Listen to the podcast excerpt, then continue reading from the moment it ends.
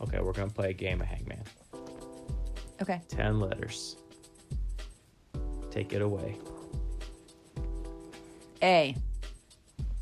There is an A. There's an A here. R. On a roll so far. Uh, I. You're guessing great. T. Ooh, the first whiff. No T. S. You get ahead. Ooh, no Oh, S. no. Oh, she's I falling doing apart. so well. she's crumbling. You get a body. D. Ooh, Hmm. really falling apart here. Oh no. No D. Okay. L. There is an L at the very end of the word. E. You got an E too. You're back on the bandwagon. Second letter's an E. D. Oh, I already said D. Sorry. That's why we write the letters down. Uh, yep. M. No M. Hmm. Two legs. O. No O. Oh man. Now What's that one funnel? Arm. Oh no. V. Wow. Pulled out one of the harder letters. Third letter's a V. G. Mmm, sorry, babe, no G. You lose, but keep Bummer. guessing. Speed round. C. Ooh, no C. You double lose. F. Triple lose. H. Quadruple lose. N. Uh. One N. Oh man. Two N. Nev. Uh. U. Ooh, no you, You're losing so A. much. A. E. I. O. U. Y. Why? Why? Yeah. You got it. Nevineral. Nevineral. Nevin Earl. I barely know her. I don't know who that is. Is it? I don't even know what it is. Yeah, it's uh, that's a magic word. What does it mean? It's Larry Nevin backwards. I don't know who that is either. He's some guy. Oh. Yeah, I never would have gotten that. Thanks for playing.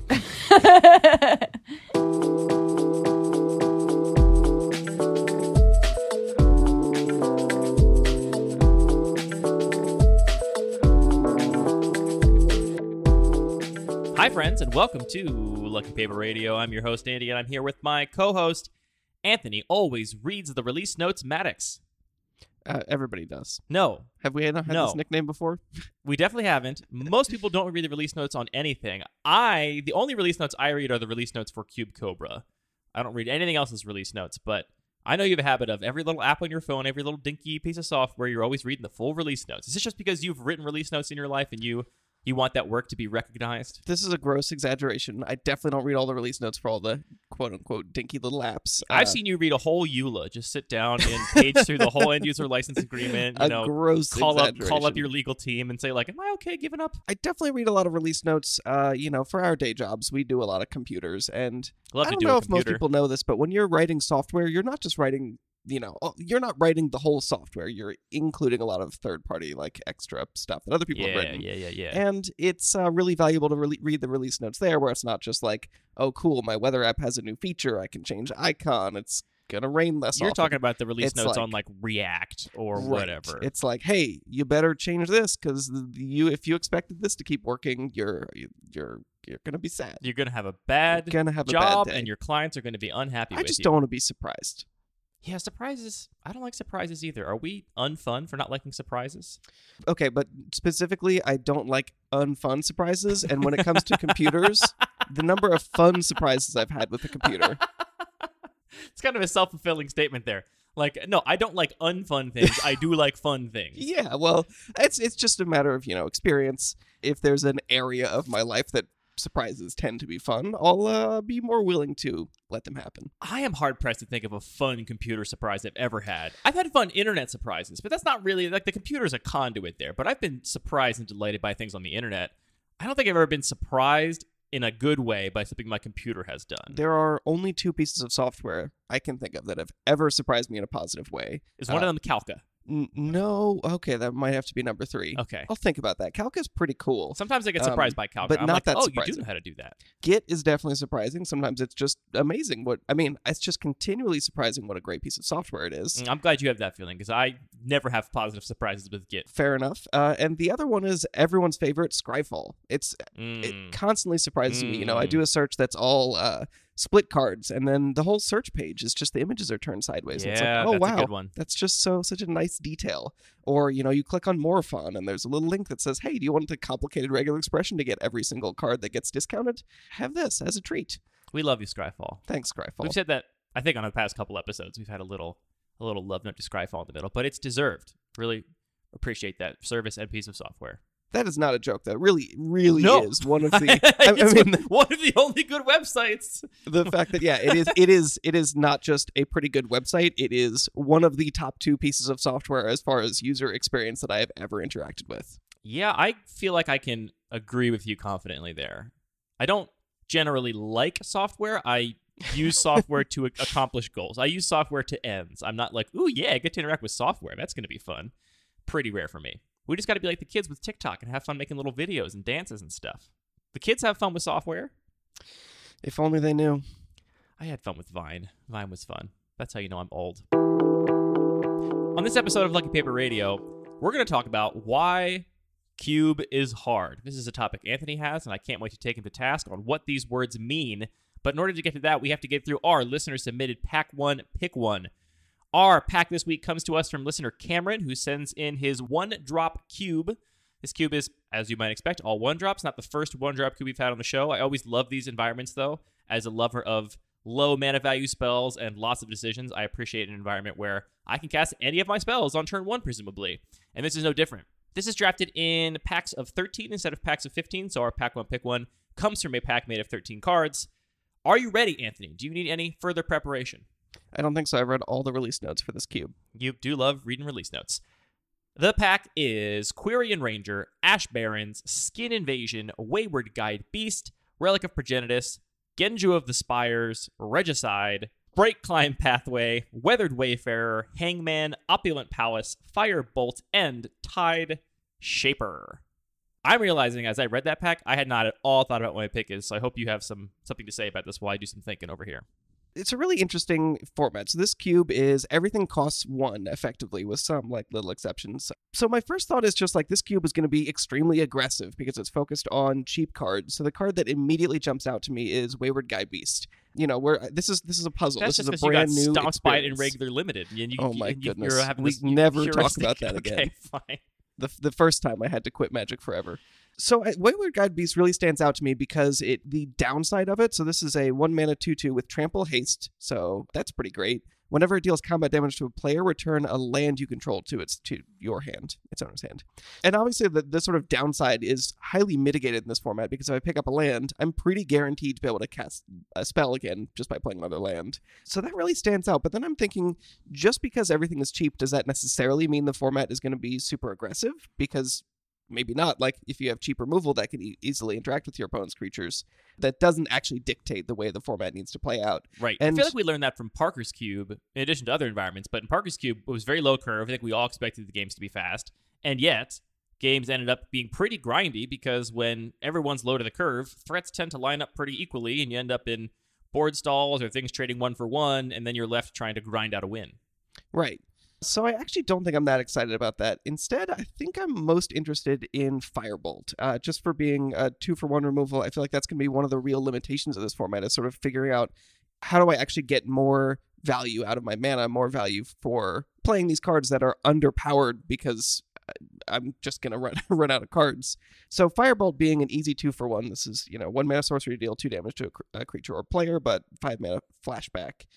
I think that's where I'm starting. I could also see the fixing in Opulent Palace or Ash Barrens actually just being extremely valuable here. I am drawn to anything that lets me spend more than one mana on it out of this pack as the first things to jump out at me. So just to like run down all those cards, we can spend an extra mana to cycle our Relic of Progenitus, so one to cast, one to cycle. We can spend the mana to activate Genju of the Spires, which turns an enchanted mountain into a 6 1 red spirit until end of turn. We can spend mana with Weathered Wayfarer to search our library for lands and reveal it as long as our opponent controls more lands than us. We can flashback Firebolt, and we can kick Tide Shaper. We also have Hangman here, which is a weird uncard. This is a black mana for a 1 1. When it enters the battlefield, you secretly note a word with six to eight letters. So you're basically going to play a game of Hangman. Then you pay one mana, one generic mana, to play a round of Hangman. So let your opponent guess a letter. If they name a letter that is not within the given word, you put a plus one plus one counter on Hangman. So this offers the potential to grow over the course of the game. But whenever they fill out that word completely, you do have to sacrifice Hangman, which is not great. Those are all the cards that jump out at me. And I, I agree with you. I don't expect this to be a particularly fast environment just because the spells are cheap. I expect there to be lots of things happening early turns of the game. But everyone's deck's going to be fast. Everyone's going to have a, a, lot of one drops, a lot of creatures you can play on one mana. I'm also taking Firebolt, is, uh, is the end of this story. I don't know how to evaluate fixing here because I like to take fixing pretty highly. And this could be kind of an environment where you could play a, a greedy deck, as it were. You just play one drops in many colors, but I'm not sure what that's going to look like, and I'm really drawn to Firebolt as a two for one and a way to spend, you know, six mana over the course of, of two spells. Yeah, I mean, I think the interesting question about fixing is uh, a couple fold, actually. One of them is just we're not going to have any double pip spells, right? So that's going to make. I it- don't think so. I mean, there could be of something with a kicker of a color or, you know, something like True, that yeah, that and is effectively double pip. repeatable activ- activated abilities, but in general, yeah, I'm going to be able to cast most of my spells if I with have a single source. you know, yeah, right. If I have my one land hand in a two color deck, presumably that means I'm still going to be able to cast half of the spells in my hand, which is not that bad. yeah. I think the biggest question I actually have about Firebolt is I don't know. Still, this is going to be low curving, so presumably I don't want a huge number of lands in my deck. Right. Which again, that kind of makes me think I do want the fixing because if I'm trying to run a low, low land count, Fixing becomes I'm even kind more of talking important. myself into it. Yeah. And the other issue with Fireball is so if I'm doing that, am I even going to want my deck to get to five mana? I mean, I, I like that as an option. It's definitely going to be powerful, but are there going to be games where it's just like, well, I'd rather just sacrifice lands to some ability, uh, which we definitely see some of in this in this deck. Yeah, if we have options to sacrifice lands, that's one thing. But I do think just the way that Magic is built, where you play a land a turn and you have 20 life, and cards are developed the way they are and balanced the way they are. I think even in a cube with lots of one drops, there's gonna be plenty of games that go till you have five lands in play. Now, that's notwithstanding, perhaps there could be lots of ways in this environment to use your lands in other ways, sacrifice them, bounce it back to your hand, whatever, and that might offset that. But absent your deck being about that to some degree, you know, and we do see Genju of the Spires here as well, which is a similar thing. Turn your land into a creature, which will eventually die. It's a, it's a 6 1, so it's not going to stay alive forever. I still like Firebolt, though, partially because even if I only cast the front side of it, a shock is well, uh, basically going to be a one mana Vindicate here, right? I mean, what's Right. what's one mana? It's not going to die to two damage. Probably not a whole lot of things. Possibly Hangman. Possibly Hangman. That is true. Hangman, I, we we could be wrong, and Hangman could just be like an absolute bomb in this in this set. I think the card's pretty good. I don't know if it's a bomb. I honestly, the way I feel about a lot of one cards is I just don't want to play with it. I don't. Yeah, I I'm don't wanna- kind of there too. I don't like. I, I enjoy Magic because I like to play games. I like to try and win. I like to try and maximize my skill. And so, like, I take Hangman. I foresee, I foresee myself googling before the match, like best Hangman words, six to eight letters, and like you know memorizing a few of them and like trying to optimize this. And I'm just not interested in that. It seems like not the kind of game I want to play. So it might be the pick, but I'm not taking it. it definitely just sort of breaks you out. The the key thing is that any player can activate it to try and get that game over with to kill the hangman. And if I'm playing against it, just trying to have to do this brand new kind of math. Like I'm used to evaluating board states and uh, can I attack? Should I wait to block? Should I keep up my instant speed removal? Like I have this whole collection of heuristics going on, and then to have this other wrench of okay, well now I have to evaluate. Should I try and advance this game of Hangman? Like how quickly? Like what's the clock on this Hangman? Yeah. uh, really just kind of breaks me out of that whole collection of heuristics. So Jazzy's only five letters. trying to think of what a good hangman word would be. Quixotic? Uh, so I'm gonna Google all the That's good. I'm gonna letters, Google all right? the best Hangman words before the match, so that No, if you play, a- if you play a Hangman, I know what I should start guessing. Quixotic is eight letters, but it does have three vowels, which I feel like makes it worse. If you have the best Hangman word, let us know. Yeah. Off the top of the dome, I'm going to say Quixotic is what I'm naming with Hangman. And just like that, Anthony, we're not talking about magic on our magic podcast. The, the glory of uncards.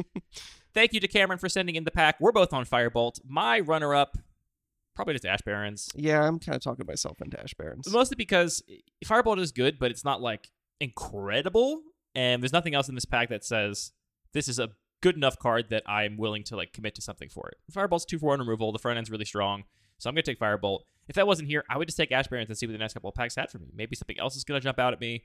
I just want that flexible card I'm gonna play pretty much no matter what my deck is. Okay, Anthony, your hypothesis is that cube is hard. Counterpoint: cube is easy. Get good scrub if you considered that. So my question was not is cube hard. Uh, No, no, not question. I said hypothesis. my hypothesis is that cube is hard, and I'm saying maybe you're wrong. Maybe cube is easy and you're just not good at it. okay. That's a separate hypothesis, and I don't have a lot of evidence to the contrary. It's hard I to actually know how null good one is at playing cubes in general because it is such a different thing to different people. Definitely true. So what I was wondering about though is this came up a couple weeks ago when we had Parker on the podcast. Shout out to Parker. We we were describing this cube as being particularly hard, and then we kind of thought to ourselves, well, uh, or not to ourselves, to you, the listener, what does that even mean? Uh, because really, Magic is a two-player game, so for it to be hard is almost nonsensical because I'm playing against an opponent, and if Right. they are of the same skill level, like that's the only thing that matters. So, d- is there actually a way to describe a cube or any two-player competitive game as being hard? Right. Just to put it in very dumb terms, free soloing El Capitan is difficult. It is hard. Most people can't do it. It takes a lifetime of training to do that. Even rounding a track in a Formula One car is hard. Most people would just crash. They wouldn't be able to do the thing. They don't have the dexterity or the skills or the knowledge to do it. Magic, if you know the rules, it is a zero sum game. There's going to be eight people drafting. You're going to have a 3 0. You're going to have a couple 2 1s, couple 1 2s, and 3. There's no way to look at draft of cube A and draft of cube B and objectively say cube A is harder to play, harder to draft than cube B. Or is there, Anthony? Right. Or maybe to put it another way, if we're playing basketball, a competitive game, right? Yeah. If you and I are playing basketball, like yeah, if okay. we're This is a really this is a really totally believable hypothetical we're gonna right we're now. gonna try and do sports metaphors. Uh, I'm gonna slam dunk you right into the outfield, baby. On the other hand, we could say free throws are hard. Like doing 12 free throws in a row is a challenging thing, and we can measure that to other kinds of experiences. Right. But as soon as you introduce another player, it's no longer hard because I don't need to get a certain amount of points. I just need to get more points than you. Right. Like you you can't say playing basketball is hard objectively because playing basketball against a 4-year-old is not hard. Any adult would win. and playing cube against a four year old. Yeah, well, I mean, equally. they'd probably destroy the cards. I get very anxious. I might be off my game. You never know. All right. So, do we agree that there's not really a way to call a cube hard in that sense? Well, I don't want to preempt where I think you're going with this, but yes, in that sense, I don't think we can say a cube is hard or easy because it is a zero sum game and it's Right. all relative. So it depends on your opponents, it depends on their knowledge and skill. I think maybe where you're going to go with this, something I think about a lot is I think about the relative ease or difficulty of a task or a game, playing a game, in terms of how much do I have to know before I can make game decisions instead of just making Right. understanding the rules decisions. So I play a lot of board games too, in addition to Magic. Some of them are harder to learn than other board games, right? And board games are all zero sum. We're all sitting down at a table. Someone's going to win. Everyone else is going to lose. But Terraforming Mars is a much more difficult game to play than Carcassonne. And it's more difficult to me because what you have to learn to get over the hump of like, I understand the strategic implications of my decisions is a lot higher. You have to learn a lot more before you understand what your decisions mean and can make those decisions with any kind of strategic backing to them. Yeah, exactly. So, if we stick with our basketball metaphor, sure, you and I can go into the court and technically try and play basketball, but if neither Subscribe to our Patreon to see us play basketball together. if neither of us can dribble, a game of basketball will not happen, right? Yeah. It's going to be really hard if you can't dribble. Or, you know, if, if I physically cannot throw the ball high enough to get to the Sure. net at all, Sure. it doesn't matter, you know, if my aim is a little bit off, so I have a very low chance of making a basket, I have a zero chance. Yeah, a better example like if we were trying to race Formula 1 cars or play water polo, we might just both oh, drown. Oh There's man, not you already be much you water already usurped the water polo reference. So yeah, I think what ex- what you're saying is exactly right. That there is this other aspect to the game, which I would propose the language calling it a competency floor. We have to be competent enough to be able to actually just play the game at all, and if we don't reach that point, then uh, we can't play the game. So there is a meaningful way to describe an experience as hard. I like this concept. I don't know if the term competency does it for me because I really do think it's just like a knowledge thing. Like you can still be completely incompetent at playing the game, but if you are at least thinking about, okay, I understand that I'm managing these resources and I know that this decision I make has strategic importance rather than like when someone learns a new board game or magic for the first time, they're just like, Sure. can I do this? Am I allowed to do this? Can I tap this land and cast a spell now? Is that even possible? Like they're still exploring just the very basic foundations of like what actions can I take? And I think there's a step where you understand those enough that you're making game actions that are legal and you're thinking about what they do, but you're still completely incompetent at playing the game. You wouldn't call yourself a competent player. You you understand the rules maybe to a competent degree, but I, I don't know. I think there was a big period of time where I was, by my definition, an incompetent Magic player, but I understood the rules. I like knew what when I could cast spells and I could play a land a turn and all that kind of stuff. Right, but I, th- I think that is actually the barrier that I'm I'm trying to point out. Like Okay.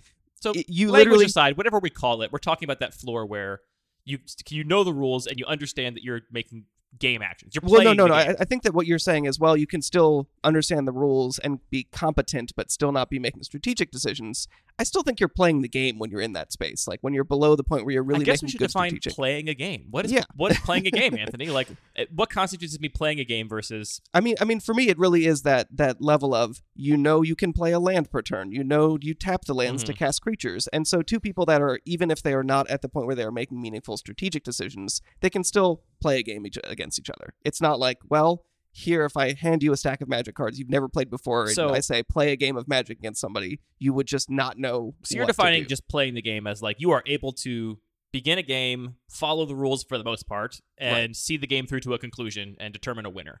right. Even if you are both so inexperienced that you feel like you don't necessarily have control over who wins or loses, it's just kind of luck of the draw. Like th- that is not an important part of playing a game to you. It's just like we were able to follow the rules within this gaming system and come to a outcome, come to an actual Right. logical end. But I, I think you're right, actually, that all along that spectrum, like w- whatever this point is, it is not a hard line. Like we're not gonna be able to put a Of measure on not, it yeah. and say like this is a game that is this hard because you have to be this a- able to actually start playing the game uh, in a meaningful way. It's it's going to be blurry, so we can use these ideas to like talk about are we increasing or decreasing that floor, but we can't, you know, obviously put some absolute value.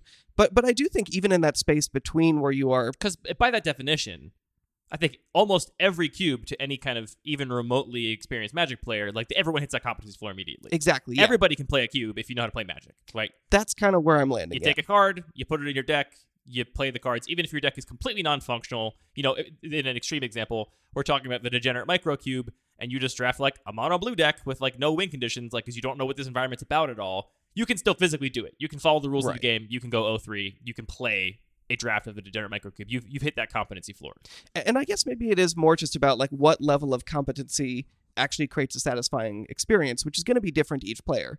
I really enjoy. Yeah, um, I hate being bad at things. Yeah, I'm, yeah. I'm an awful, awful learner and an awful beginner. It's well, one of my more worst importantly, I think you really value just having agency in the game and feel like you're making. yeah, I'm a control freak. You can just say it. That's fine. No, I, th- I think that the words I said were, were the ones I meant. Okay, You're also a control freak, but that's separate. that's a separate thing. Okay, good. but I really appreciate uh, Mark Rosewater on one of his episodes of Drive to Work talks You about. You like Mark Rosewater? I do. Uh, head designer of Magic. You think he's like smart is guy? he still is he still the uh, yeah okay yeah.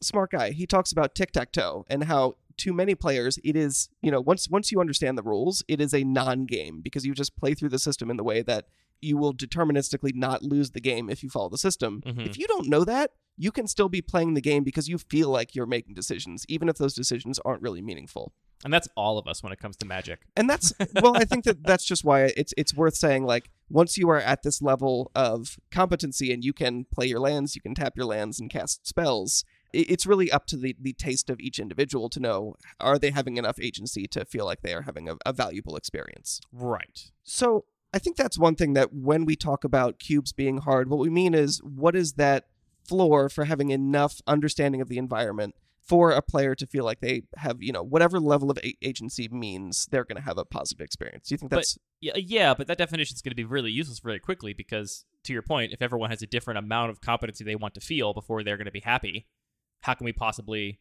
take that in consideration at all as cube designers? well i think we could still talk about it again in relative terms like we could look at two cubes and look at particular aspects and say well this one has a lot more complexity that is not going to be understood by somebody so i mean yeah you- have to at some point say like this is the level of agency that a particular player would want to have and then Mhm. comparatively if we say well that particular level of, of agency is going to be harder to achieve in this cube than in another Okay. Hit me with that then. Uh, so I mean, I think one of the the biggest, most obvious things is just complexity. The more complexity, got to define that term too. We got we're we're, we're doing a big like uh this is a, a, We don't have semantics. to. We don't have to. We could just take complexity at face value. I think we do. What what is complexity in a cube? Is it just numbers of rules on cards? I mean, it, what is it? So I think it is actually two things. One is just the cognitive complexity of can you read and understand what these cards do. Mm-hmm. The other is the strategic complexity of how do you make choices during the game and also during the draft. How do you put these two cards together? I I may be coming around to your like the, these two levels of competency of like you can take base actions. And You understand now the have rules to a fundamental level versus right? you, are have, thinking like, about your decisions as strategic game actions, which to me is almost that's kind of what playing a game is. Like right. I think if you're following the rules, but you don't, you're not thinking about whether it's better to play this card or this card on this turn. You're just kind of casting one of them because you know the rules permit it. I'm not sure you're really playing a game by a meaningful definition. Like, yeah, you are playing through this system of rules, but you're kind of just taking arbitrary actions because you don't know any better yet. so wherever we're like landing on that spectrum of what the like key anchor point is and maybe may- i think you might be right it might be on the higher end that is really relevant when it comes to cube because we're not necessarily building cubes for people that are just excited to understand they can play lands. Although, although so i think a lot of it has to do with like literally the amount of text on cards. Can the players understand this? But also the way that they interact. So if if i'm putting a, a person who is competent at playing magic they could sit down do a draft of strixhaven or whatever the new limited set is. If i give them a packet and a cube and they see a pestermite we don't expect them to be able to read that and understand oh this is this is one half of a win the game if card. if I happen to see a card in the future that say tapped to create a copy of a creature, I could win the game with these. Like you need this outside knowledge, and I think that like extra outside knowledge raises that floor uh, to a huge degree. now, are you talking only about outside knowledge from Magic broadly, or are you just talking about outside knowledge in terms of I know what the card pool is at this cube and I know it does or does not have Splinter Twin in addition to Pestermite? I think both are relevant. That's an interesting point. How actually I think a cube can, when you're talking about a particular audience, actually be more complex in a way, or or at least you know more challenging. It can be harder if it just isn't doing the conventional thing. Sure. Yeah, certainly if you are not able to borrow from play patterns and heuristics you've learned in other types of magic and apply them directly to this environment and still have success, if it's actually challenging you to think about new combinations of cards, then that's definitely the case. And that example you gave of Pestermite and Splinter Twin is a very stark, extreme example, but the same is true for basically every magic card, right? Like, if you don't know to combine one mana mana dorks with good three and four drops, or you don't know how to combine counter spells and creatures with flash, you don't know how to combine Dreadhorde Arcanist and cheap spells, or Dreadhorde Arcanist and ways to pump its power. That is kind of what magic is on a on a big grayscale spectrum, right? Totally. So it's a or is it bit, not a grayscale? I mean, it's a serious question. Is that not a grayscale spectrum? Is is the Pestermite and Splinter Twin thing actually to you fundamentally different than just understanding how a ramp deck works, understanding how a flash deck works, understanding that with every burn spell, every other burn spell in your deck gets a little better because you can just burn your opponent out. Like, are those different kinds of concepts to you, or is that actually the same thing? No, I, th- I think in this specific case, like those concepts are definitely two things on the same spectrum. Where one is very, you know, clear, explicit. It's about two specific cards, and the other is, you know, it involves lots of cards and uh, thinking about a whole deck. But like in both cases, also you still want to think about how are you building a deck holistically. So it does have that complexity of needing to think about this, like have all this outside knowledge and think about things in a larger system in order to play at this level of competency that I think most people coming to play a cube want to be at. Right. Because if you just took the cards in a pack in a vacuum and said, what's the best card? You would never choose Pestermite out of any kind of powered or like you know vintage cube because on its face it's a three mana two one that enters the battlefield and taps or untaps something. It doesn't do anything compared to like it's just it's just not it's on, on raw power level in terms of like if you were to teach a new player the game and then explain here's a pack of cards. This it's is got what Pestermite does. it's got it four mana get a little tempo. planeswalkers. It's got one mana removal spells. It's got cheap ramp. It's got whatever, and it has Pestermite. You would never choose that card in a vacuum. And so the point is that there is this relative context, which is very important, which kind of informs all the cards, but to a different degree. Right. So how do you feel about this idea of the challenge in just do you have enough knowledge, whether that's specific knowledge about the game or specific knowledge about this cube or this environment, can make a thing more challenging in this one sense? Yeah, I think it's very abstract and fluffy. I would love to like get somewhere concrete where we can say to our listeners, if you're concerned your cube is too complicated, do this, or vice versa, or help them decide whether they would want a difficult to play cube or not. That's fair. Maybe Um, you'll get there, maybe you won't. Maybe it's a fully abstract episode. We'll find I out. I think it's going to be pretty abstract, but I think there are some other concrete examples. Uh, another one that we've touched on a couple times is this idea that sort of just the, the disparity of similar effects can actually add a lot of complexity. So if you have a card that cares about whenever you cast a spell versus a card that cares about whenever you cast a instant or sorcery versus Yeah. whenever you draw your second card a turn and a lot there's like a lot of overlap between uh, cantrips and things like that each of those individual cards can be very simple. There might not be any explicit interactions between the cards that are causing complexity, but the fact that there's a lot of nuance and uniqueness in the cards can add a lot of complexity. Now, are you strictly talking about in-game complexity, like I can't keep track of all my triggers, or do you also mean on a higher level, like thinking about drafting my deck? Because I, I agree with you. Like, I think it does lead to complexity. I mean, on stream last Friday, I asked you what you did on your scry from sleight of hand. There is no scry on sleight of hand, but I got confused with Right, all the other one mana exactly. cantrips. But I don't think it actually affects the higher level complexity I'm primarily interested in cultivating, which is like drafting a cohesive deck. The fact that sleight of hand is interchangeable with opt or ponder or preordained to some degree is I think what makes that possible in a complicated environment because you can say like, yeah, I want some cantrips because they are good for all of my delve spells, they're good for all of my spells matter triggers, they're good for all these other things. They're good for just finding lands and, you know, making my deck efficient and, and reliable. And I don't actually think that that kind of complexity affects the kind of drafting on that level. Though it does definitely affect the like in-game oops, I forgot that Magecraft triggers on copying spells as well as casting them, Right. and now I forgot a trigger or something.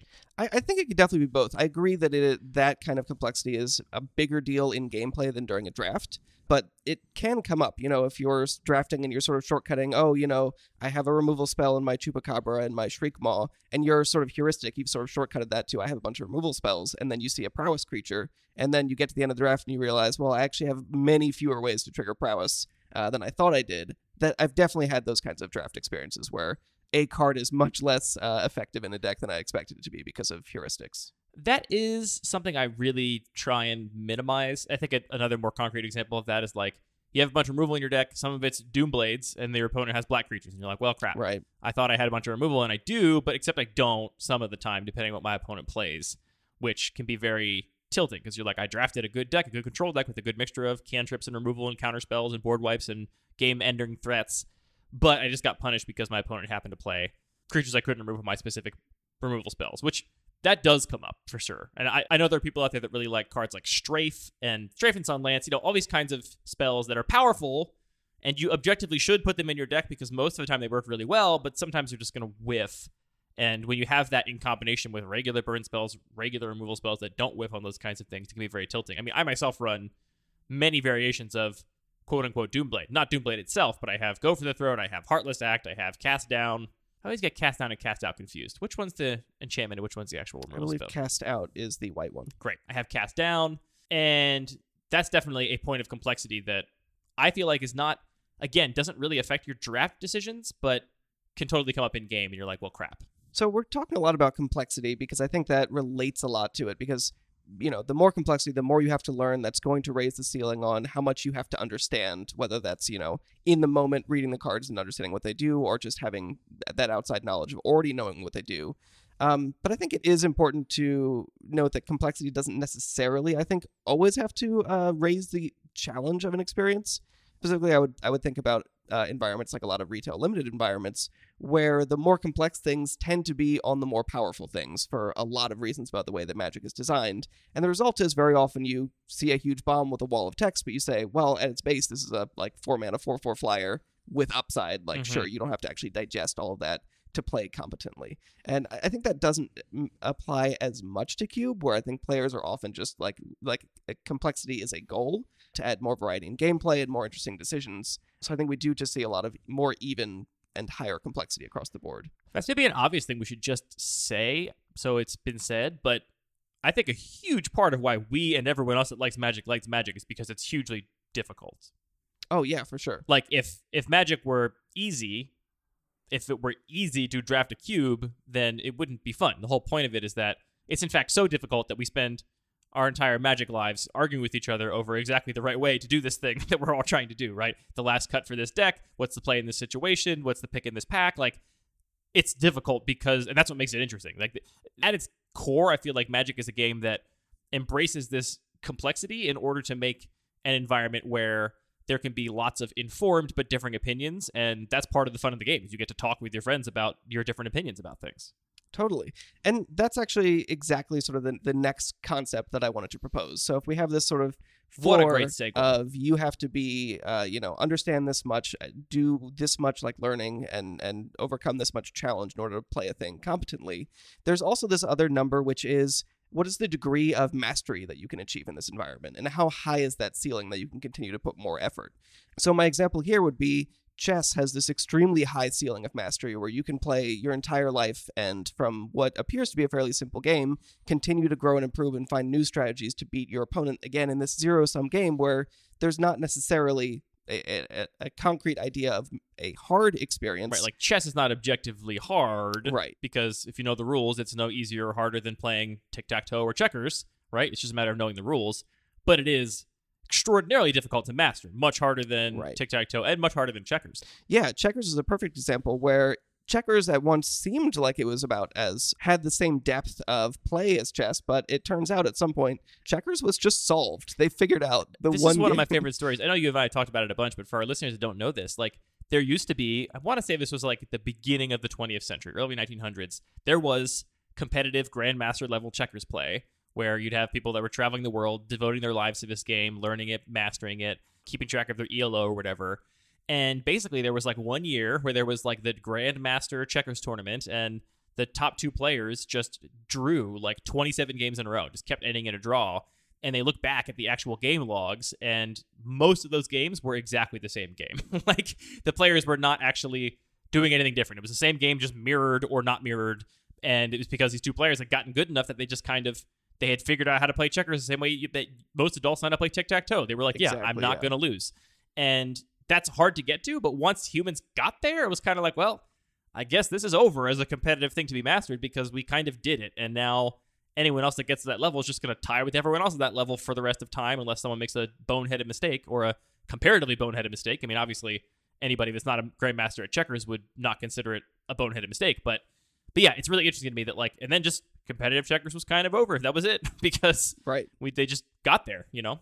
And I think that those two sort of degenerate states are kind of the same. Like whether both players are not at the level where they can play competently, so there's just not a game. There's also not a game if both players are above that mastery ceiling and just can always make the correct single correct decision uh, and are no longer actually having agency. In in the same way, players don't have agency outside of this bounds of of between your competency floor and your mastery ceiling. If you'll go along with my terms.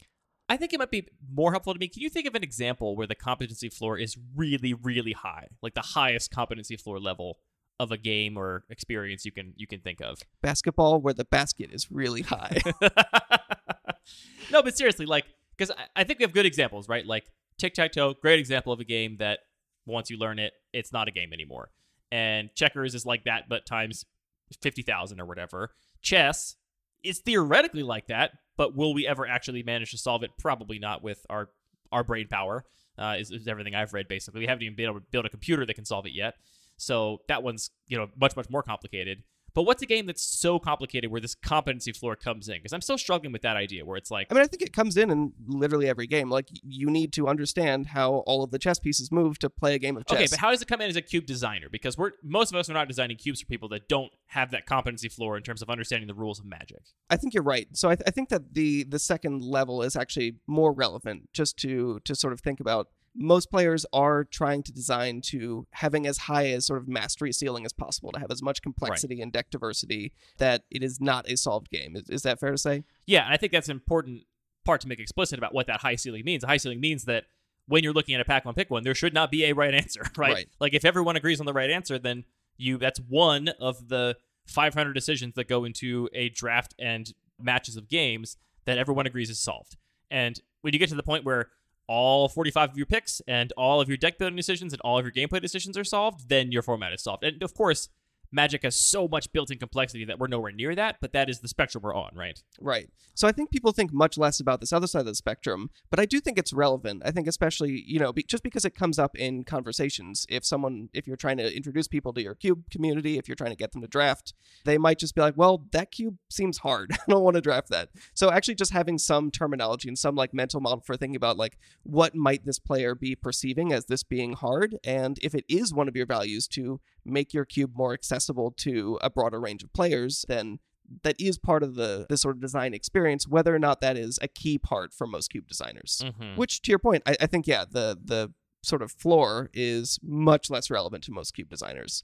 Um, I will say it is definitely something without having these terms that I have thought about since the beginning of my own, you know, my primary cube is trying to make it as accessible to players. You know, obviously, I'm not going to say here is this player that has just learned Magic yesterday. I want them to be able to play it. But if I can lower I mean, that they bar, should be able to play it by the competency standard Sure. you've set. Like you can make 45 picks, put a deck together with two colors or whatever, cast some spells. Right. So this more challenging to pin down space where they feel agency and they feel like they are making decisions and not just taking random game actions. There's another question there, which is not just how they feel, but the, the question would be how successful is a player likely to be in terms of winning if they do just that? They just learned how to draft yesterday. Their card evaluation skills are minimal. They basically pick two colors, draft those cards of those colors, put them in a deck, cast them on curve. How likely are they to actually have success in that environment?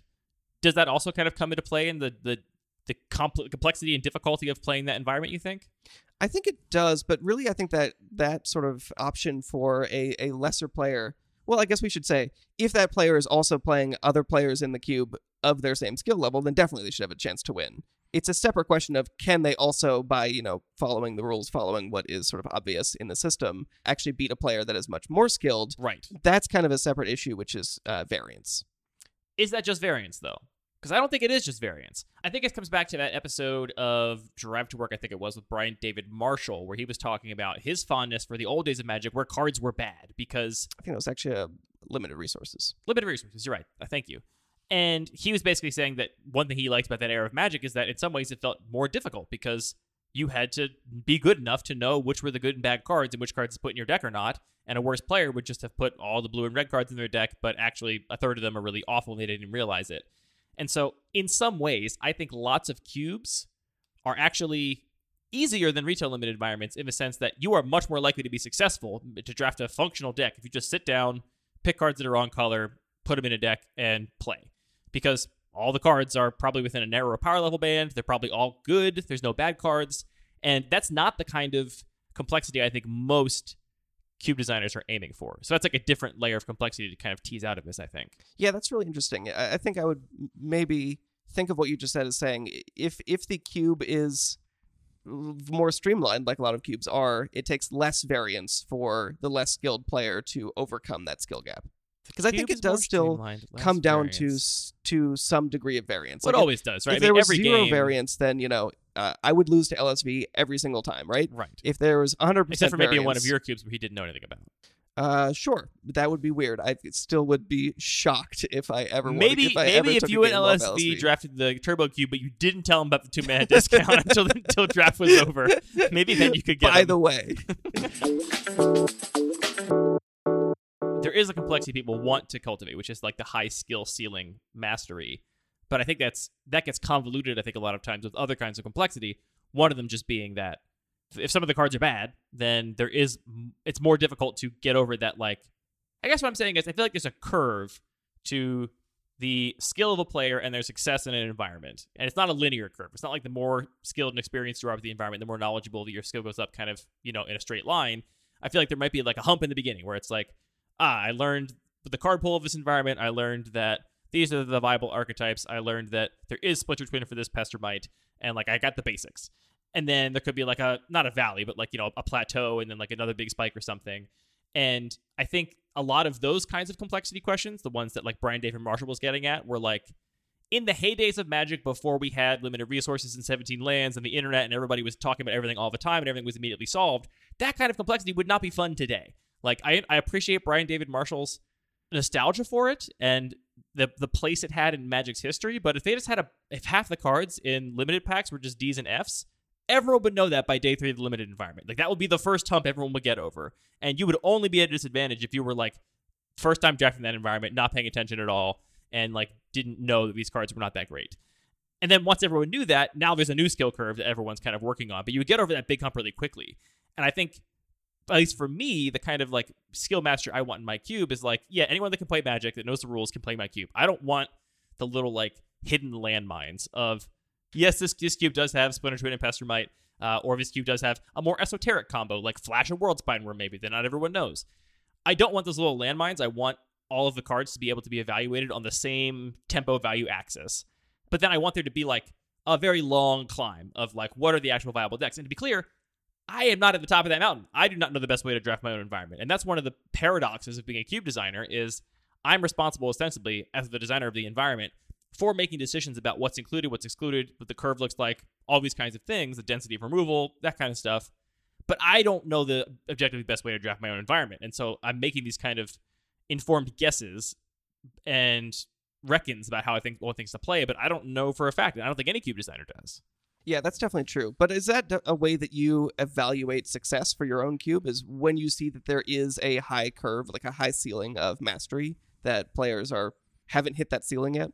Yeah, for sure. One of my biggest metrics for my own cube is I want people to be surprised by stuff in most drafts. I want to be surprised by things that are successful or unsuccessful. I want my players to be Back surprised to by surprises, huh? Well, I mean, I don't like bad surprises, and, and I don't want to be surprised in a bad way by something I drafted not doing well, obviously. But as a cube designer, I don't want my cube to be a known quantity. I've said on the show before that I value including cards that I know that players in our immediate play group vastly disagree on. Some players are like, "This is a staple; it's the most important card in this archetype." Other players are like, "That's unplayable."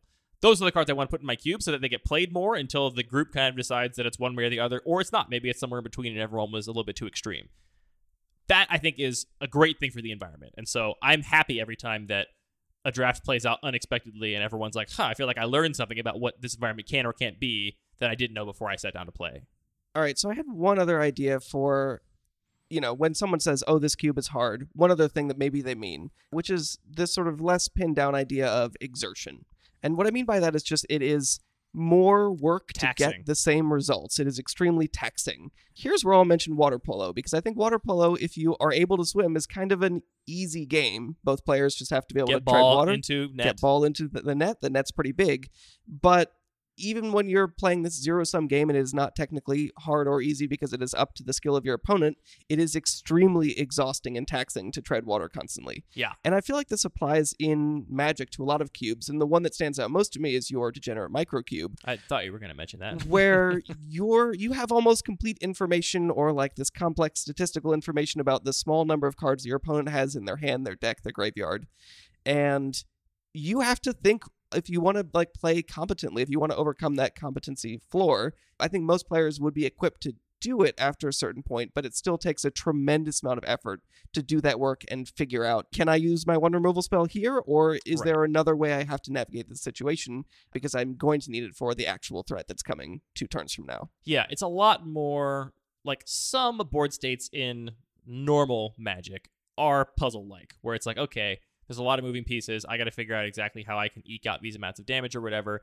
But a lot of magic is playing to these clouds of unknown probabilities where you're like, well, I don't know what's going to happen in the next few turns, but I know that I'm the more aggressive deck, so I should really try and get it as much damage as I can early, and then we'll find out what happens when my I draw some more cards, my opponent does some stuff. We'll see what they do. I don't know what it could be, right? Because it could be a lot of different things. And in the Degenerate Microcube, that is not the way the game plays. I, I've I've gotten a big discussion on the Discord this week about how I actually don't think tempo, the concept we've talked about to no end in this show, and I'm sure we'll return to many times, applies at all to the Degenerate Microcube in the way it applies to other magic. Sequencing, the way sequencing matters in other magic games, is like totally different in the Degenerate Microcube. All that matters is that your spells line up correctly against your opponent's spells, right? Like you have the Right. right answers for their threats, you have the right threats for their answers, you're able to like deploy them at the right moments.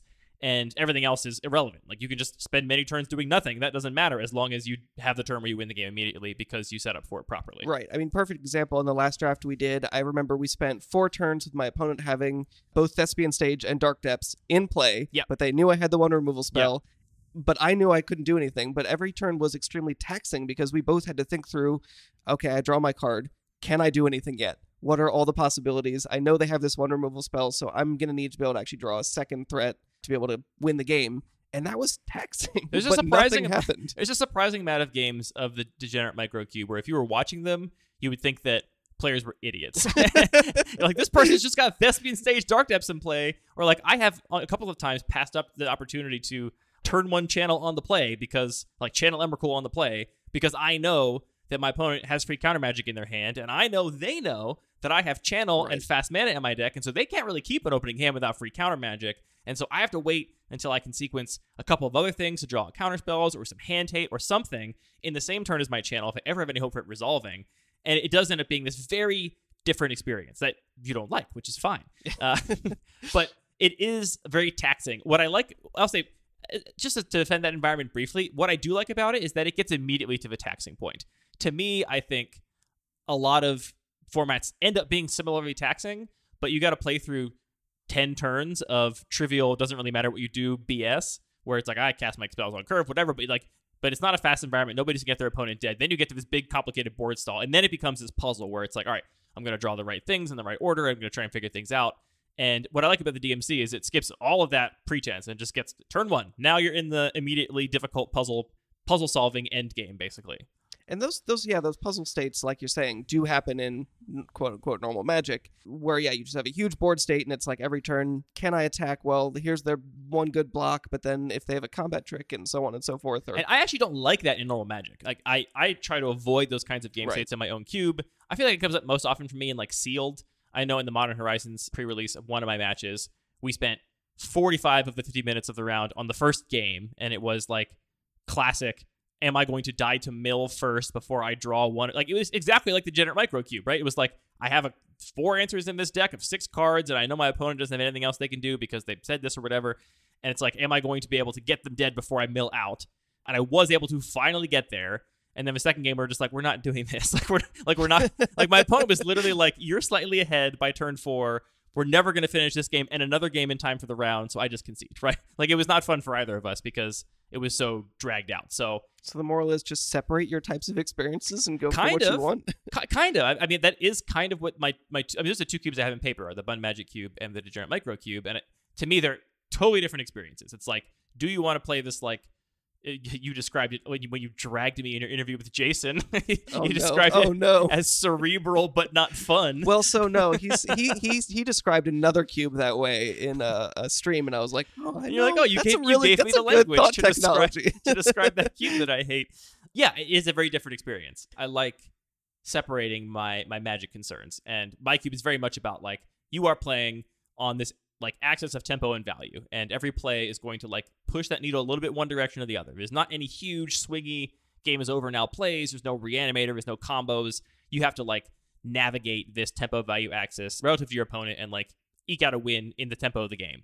And the DMC is total opposite. It's like that doesn't matter. Like spend the first five turns doing nothing, even though you have Elvish Spirit Guide, Channel, Emrakul in hand, because you know you can't activate it, or spend a bunch of turns doing nothing, even though you have Dark Depths and Thespian Stage in play, because you have to like get all of your ducks in a row first. so how do you feel about this these three descriptions of what makes a cube hard Sum them up again because I I got lost. Uh, so, like we've said, it is a zero sum game, so it can't really be hard in itself because it is a game against your opponent and its level of difficulty depends on your opponent's skill level. But it can be hard in the sense that there is a level of investment, a level of skill that it takes to play it competently or to play it in such a way that you are making meaningful strategic decisions. Or feel like you are. Or feel even like if you you're are. failing to do it. Uh, it can also be challenging in that there is a high ceiling to actually being able to master it, so it seems challenging Right. in getting towards that peak. Uh, and it can also be hard just in the sense that it is exhausting and takes a lot of work, even if you are able to do that work and that work itself is within your skill set.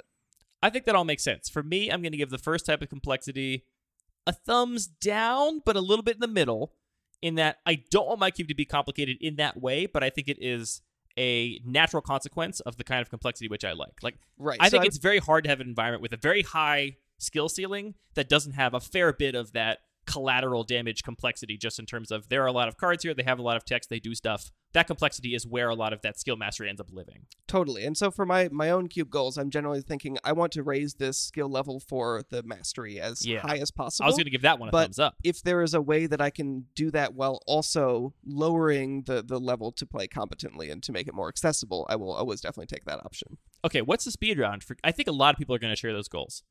Speed round for ways to do that.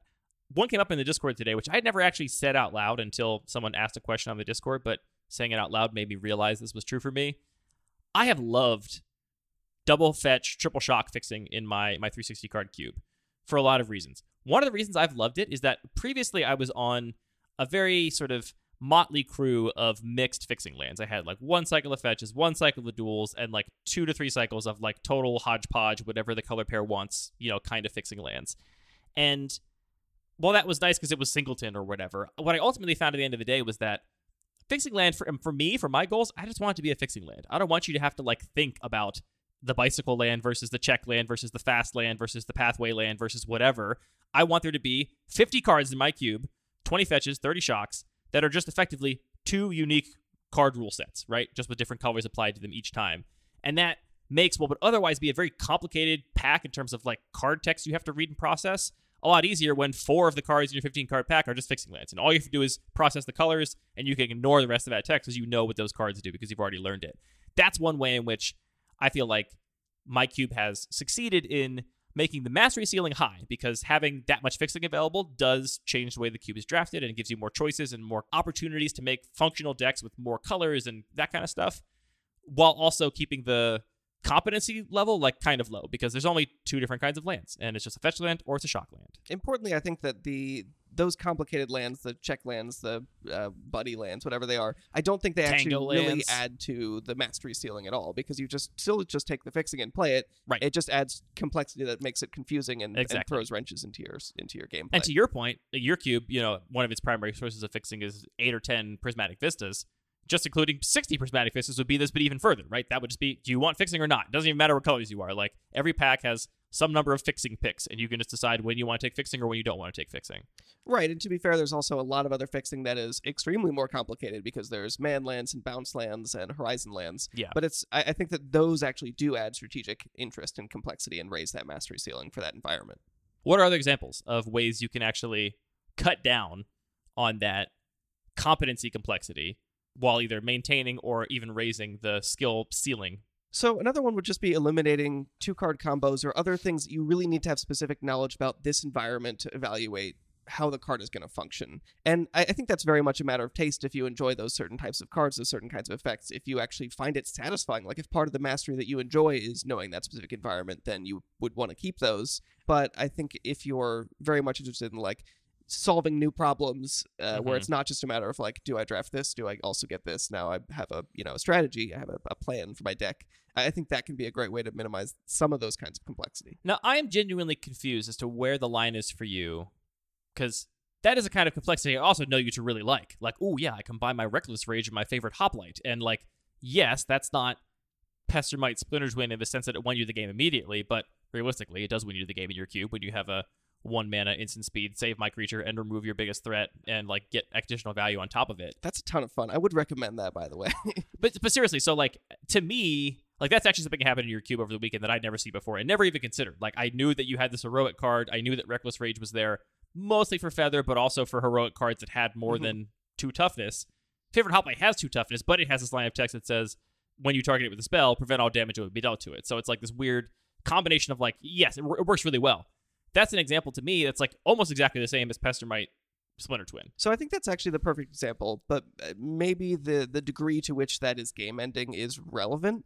I'm really excited. I, I think maybe the example that we've talked about a, a couple times the last couple weeks is uh, Thunderous Orator where we've talked about how you really don't enjoy this sort of like yeah, fiddly, extra fiddly nuance. What's got but to me i feel like the difference is that is not the like game breaking decision the, the whether or not you're losing most it games was last it was on Friday for me. I lost a reckless rage Favored Hoplite. doesn't usually revolve around am i like tracking every single keyword that i have in my deck uh, Mhm. it is more about you know just other simpler effects do i have a good curve of creatures and removal and interaction but there's this opportunity for those to come up sometimes. Like I feel like that's those kinds of things are actually just creating a long tail where there is a lot of opportunity for mastery, but if you ignore those, you're still very much middle of the pack, and those decisions don't matter a lot of the time. But because they are, you know, smaller decisions, I feel like that actually works well to expand that that sort of band of uh, having a, a good time to, regardless of your skill level. I think it makes sense that what that basically gives you is, in theory, right? Like I, like the idea that you know you don't actually really have to care when you're drafting, right? You can just draft a good curve and play efficient spells, and it's not like if you're not paying attention to Favored Hoplite reckless rage, you're going to lose the, all the matches because everyone else has a Favored Hoplite reckless rage Right. and you don't. In my experience, I think that does really shape your environment because that's what I have ignored for years drafting your cube because I'm like, I don't want to think about that. I don't care. It's only going to come up 10% of the games that I actually play, assuming there's no removal or whatever. And I consistently lose to those kinds of things. And so the more successful drafts I've had in your cube are the ones where I have actually started paying attention and being like, well, I guess in order for me to draft this successfully, what I have to do is draft these like eight mini pester Pestermite and Splinter Twin combos in my deck that require me to know what else is in the pool and require me to know these card interactions because I can't just win playing good spells on curve. Interesting. Yeah, I mean, it is definitely overall a more synergistic cube. So I feel like this is coming from like specific experience, and I'm I'm interested about like the way you continue to draft this cube if you'll Me ever too. play it again. no, I mean, I, I will definitely play it again. It's an interesting learning experience for me because I, I don't know. I guess I'm, I'm so conditioned by my own cube and the other kinds of environments I think about the most to be like, don't get distracted by these like things that only happen some percentage of the time because that pales in comparison to the importance of having a functional deck that has a good curve. So, like, the dumb example there is like Reckless Rage. For people who don't know, Reckless Rage is a sorcery that says deal four damage to target creature you don't control and two damage to target creature you do control.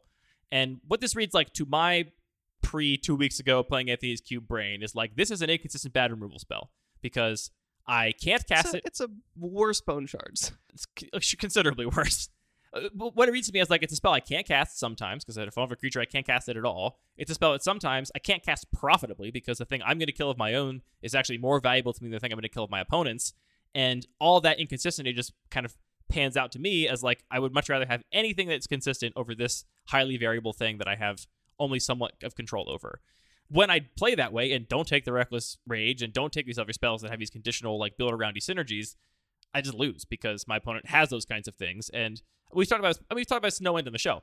I think part of what makes your environment work is that you have so many of those things that even if one only Right. happens in five percent of games, you have seven others. Something is going to happen in Right. every game. You have seven others, and if you don't get to put your Thunderous Orator and your Swiftblade Vindicator together, you can put your Swiftblade Vindicator together with a with a combat trick, or you can put your Thunderous Orator together with a Vault Skirge, right? Or like you know something else. Like you'll have some other like weird combinations of things that will eke out that value. But I don't know. I guess I'm just saying it is interesting to me to hear you say that you want to discourage like specific knowledge of cards and interactions being the thing that drives success in the environment because I kind of feel like that's exactly what your cube is to me. That's interesting. Yeah, I mean, it's not a simple answer, and it's not like I Right. want it to be all one or the other. Right. It's just that by trying to widen that skill gap where players can still have an engaging time and feel like they're enjoying it. And I feel like there's a difference between losing to something like that than losing to literally you splinter twin pestermite. It's Right. like that's nonsense. what are you doing over there? this came up in our discussion about tempo too, where I was basically making the argument that I don't think tempo can be applied to every deck and every strategy in Magic. And the example I gave was like, you could have a matchup where some green ramp deck curves out, uses all of its mana every single turn, plays some ramp, plays some big threats early, gets their opponent down to like four life, and then their opponent just says, "All right, I did nothing else this whole game, but I'll cast Pestermite, untap, cast Splinter Twin, and I win." And it's like. Did that other deck, did that blue red deck, it did nothing but cast two spells, did it use tempo to win? Can tempo explain why that deck won that game? And it's like, no, it can't. These two cards we put together explain why it won that game, even though it completely ignored tempo, basically. Should I note Reckless Rage is an instant? Uh, I suppose, sure. This- Okay, So we don't get letters. Don't tweet me. Reckless Rage is an instant. Really good with Feather. It's brutal with and Feather. apparently pretty good with Favored Hoplite. I'm so glad that somebody played favorite hop favored hoplite. It was in a non-heroic deck too. It was just like a grid draft deck where they like needed a playable and just jammed a Favored Hoplite in there. Hell yeah. And I gotta say, in my defense, long term, really bad choice. I, I won that match pretty handily. I only lost the one game where they happened to draw those two cards that combined in this like overly powerful way, and I got totally blown out. Sometimes it happens. Well, let's go to our new segment, the salt box. I think this relates to the conversation we had today. Do other cities have salt boxes, or is that Yeah. uh, okay? cool. Totally. I mean, I think it's pretty unique to like the Northeast and other places that get lots of snow, obviously. But for those of you that maybe don't live in a snow a snowy area with minimal public services, some places instead of salting the roads properly or whatever, just have salt boxes around the city painted with big letters that say salt box, and they'll just put a bunch of salt in them. And then if you need to salt your sidewalk or whatever, you can go take salt from the box. This is a new segment where we talk about times where we got salty. I, I got two stories, Anthony. Uh, they both are me, me and you playing each other. One of them is me punting horribly because I didn't, I missed some competency complicatedness on a card, and one of them is you punting horribly for missing some competency complicatedness on a card. I'll start with you so I can end on me. Perfect. we were playing the degenerate microcube. You were not having a good time. You were being a little salty. This is the salt box. This is this is known to happen. You exclaimed at some turn because you, you felt like you were behind in the game. I was Uh-huh. playing i was playing oko bridge which is my new favorite combo in the degenerate microcube where doesn't matter what the rest of your deck is. I mean you play as much interaction as you can counter spells removal spells whatever then you have It's, it's like Kiki Twin, except it's so much more. it's like What's the what's the phrase? uh, tiring. It's like Kiki Twin, except what if Kiki and Twin both also stop your opponent from doing things and then also could be combined to win the game? It's this great little combo. I love it in the DMC where you play this hard control deck. Your only win condition is Oko plus Ensnaring Bridge. And Ensnaring Bridge stops all creatures from attacking you, so you can ignore all creatures. Oko can turn anything that would be a dangerous into a creature that can't attack you anymore. Uh, and then you use your, all your counter spells on anything that Oko and Bridge don't answer, mostly to protect Oko and Bridge, frankly, because you can't have those things removed. Then you just make a million elk uh, and eventually uh, elk your own bridge and attack for lethal. It's great. I love it. Really good.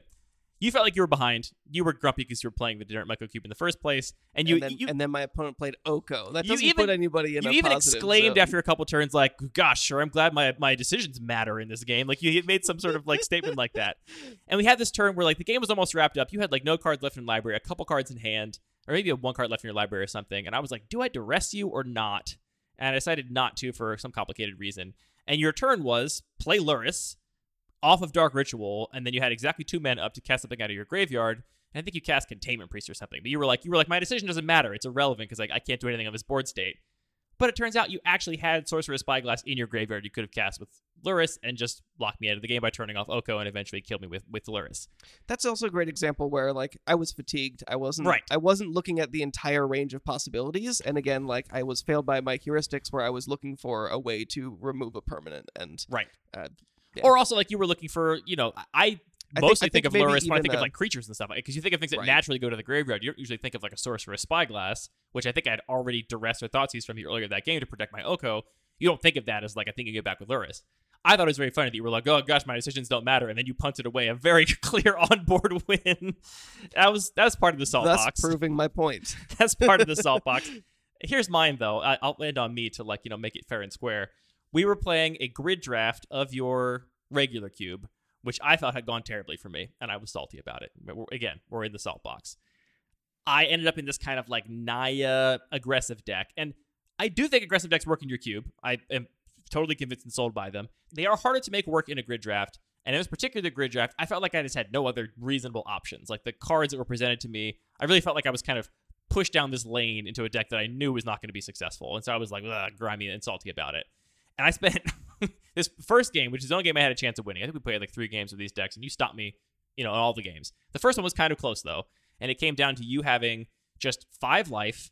I had some two powered flyer. I can't remember what it was. Uh, do you remember what two powered flyer was? I can't remember. It was something. Some two powered flyer, and I had a fearless fledgling, which is the two mana, the one and a white one one that has landfall.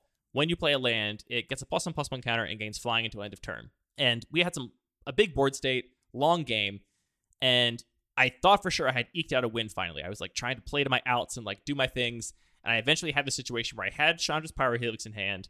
You were at five, and I had I think a tap spell and a removal spell or something, and I could just tap down your two other flyers. You had a Curator of Mysteries and some other big flyer or something, so I could finally attack in for three and then kill you with Pyrohelix. And only at that point did I realize when I swung in with my two power flyer and my fledgling, and I said attack you for three in the air, and you said you didn't play a land. Fledgling doesn't have flying, and I got so mad because that stupid fledgling, which has wings and looks like it's flying, and it's a bird, only has flying when you've played a land that turn, which I had built my entire game plan around the idea that I could attack with that stupid flyer, and it couldn't fly because it hadn't played a land. And then I got very salty and lost. You're not wrong that that was a bad experience. I still love Fearless was- Fudging. I think it's honestly pretty overpowered, my cube, I don't but think it's overpowered. I think it's good though. uh, it's quite solid. But I agree if if there's something I could do to to fix that. it's it's I mean it's not your fault. I do think filtering is really good for your cube. You know, it's got the land fall synergy. You do have like a lands thing going on in your cube. It's got the plus one plus one counter synergy. You've got a couple proliferate things going on in your cube. And I think it's a reasonable aggressive body. I think flying is important for the aggressive deck. I think it's a great fit for your cube. I am mad at Mark Rosewater and the, and the Magic the Gathering creative team for making a bird that has wings and is flying through the air that does not always have flying. It's nonsense. How do we fix this? So we need some sort We of like a sharpie, we write wing, flying on it. wing tokens that when you play a land, you have to add the wing tokens, and it just sort of makes it very uh, physical. It- just hear me out here. If a thing can only temporarily gain flying, it should not be flying in the art. It should not be a bird. If that, It's it's not flying great though, to be honest. if it was a you know a, a warrior or something, eh, if, take take its flavor out. Pretend With it's some with some spirit wings behind it, Sure, something looked. If it was a thing that that flavorfully was always on the ground and then sometimes could fly, great. You know that's that's the flavor I want. Fearless fledgling is a bird. Birds fly. It's pretty good flavor though. All right, that's been it for Lucky Paper Radio. I hope you liked our new segment, The Salt Box. We'll be returning to there whenever Anthony and I get overly salty playing game of Magic. All of our music is produced by DJ James Nasty. All of the Magic cards are made by Wizards of the Coast. All the listening is done by you, and all the talking is done by me and my friend Anthony. Thanks for talking about magic with me, Anthony. Thanks for talking about magic with me, Andy. I was thinking we like to talk about food, Oh, do we? but I'm not really into the just like give a recipe idea because uh, I think it's hard to give a recipe on air. it's hard to give a recipe on air. I think air. it's much easier to talk about like the technique of cooking something than it is to like read off a recipe like oh, half a cup of this, a pinch of that, or whatever. But if you describe like a technique that you like, yeah, I also could be feel fun. like if I'm talking about recipes, they're not my recipes. Sure. That's not fair. I, I can do a food thing. Here's here's a good example. Should we make a whole segment about like food things that are not just giving a recipe, but it's like a technique, it's a workflow, it's a, Yeah, yeah, yeah. and we could call it Food level ups, kitchen ca- tape food level ups, kitchen food level ups. kitchen food level. Ups. Here's here's my food thing for the day. Some people out there don't like mushrooms. You might be listening to this and saying, "Yeah, I don't like mushrooms. Mushrooms." I've are met gross." some of these people. Yeah, I, for a long time, didn't like anything that wasn't pizza or spaghetti. So I, I definitely had a period of my life where I didn't like mushrooms. Here's my top tip for cooking mushrooms, such that I think almost anybody will like it. And you can use this if you're going to put mushrooms in anything, in a pasta, on top of a salad, on top of burger, anywhere you're going to put mushrooms. Here's how I recommend cooking them butter, very low heat, very long time. And basically, what you're going to do is you're going to dry out those mushrooms. You're going to get all that, like, you know, squishy kind of slimy texture out of them. And you're going to make them crispy and fully impregnated with butter and cook them until they're nice and brown and really cooked down. And you'll be able to tell, like, they'll basically, they have a lot of moisture in them. And for a long time, they'll be cooking, but they won't really be getting much darker. They're just going to be kind of like getting smaller and shrinking, and there's going to be water coming out of them. And eventually, the water will kind of stop coming out. They'll caramelize a little bit. Then they're done. Take them off, put them on some paper towels for a little bit, add a little salt, and I think you will love mushrooms. what's what are we talking long time? Like 30, 40 minutes? It depends how low low heat is, but yeah, 30, 40 minutes, like for sure. I've done mushrooms that long. It also depends on how big your pan is relative to how many mushrooms you have. If when you first put them in the pan, they're kind of stacked on top of each other and like a little pile piled up thick, it'll take longer. If you have a big wide pan with a lot of surface area and they get them all flat, it'll take less time. It's important that we don't just say brown anything in butter because that's kind of like kicker. If we give that as a technique, we can't ever use it again. Well, what I'm specifically saying is like most of the time, I feel like most cooking techniques for me come down to cook it pretty fast. like, like Interesting. I know I'm oversimplifying, but like huh. Me, You know how you've been cooking that thing so slow? well, oftentimes what you're trying to do when you're cooking something is you're trying to maintain some juiciness, but you're also trying to get some caramelized outer something. Like vegetables, I feel like are almost always best when they are roasted at a high heat for a short amount of time. Similar with, I mean, it depends on the vegetable. Some things you got to like soften up a little bit. For the most part, though, meat, you know, any kind of like steak or whatever, like what you want to do is like high heat on the outside, get it crispy, get it charred, but medium rare. You want it like, you know, barely cooked to the inside. Chicken's a little different now. You don't want your chicken medium rare. Anyway, I feel like a lot of cooking comes down to that. For me, mushrooms are one of the things that I did not know how to cook them this way. So I was cooking them like I cook other things. I was cooking mushrooms the same way I was caramelizing onions. I was putting them in a hot pan with a little bit of fat, trying to like, you know, get them going. and never really loved it. It always kind of came out slimy or whatever. Really low, really long time. It's gonna do you good. Low and slow is like the foundation of good cooking. Look, you're a better cook than me. Okay, this is the best I can do for you. The, uh, do your mushrooms. I'm just saying. I'm just saying. You're right, but both these things are extremely important pillars.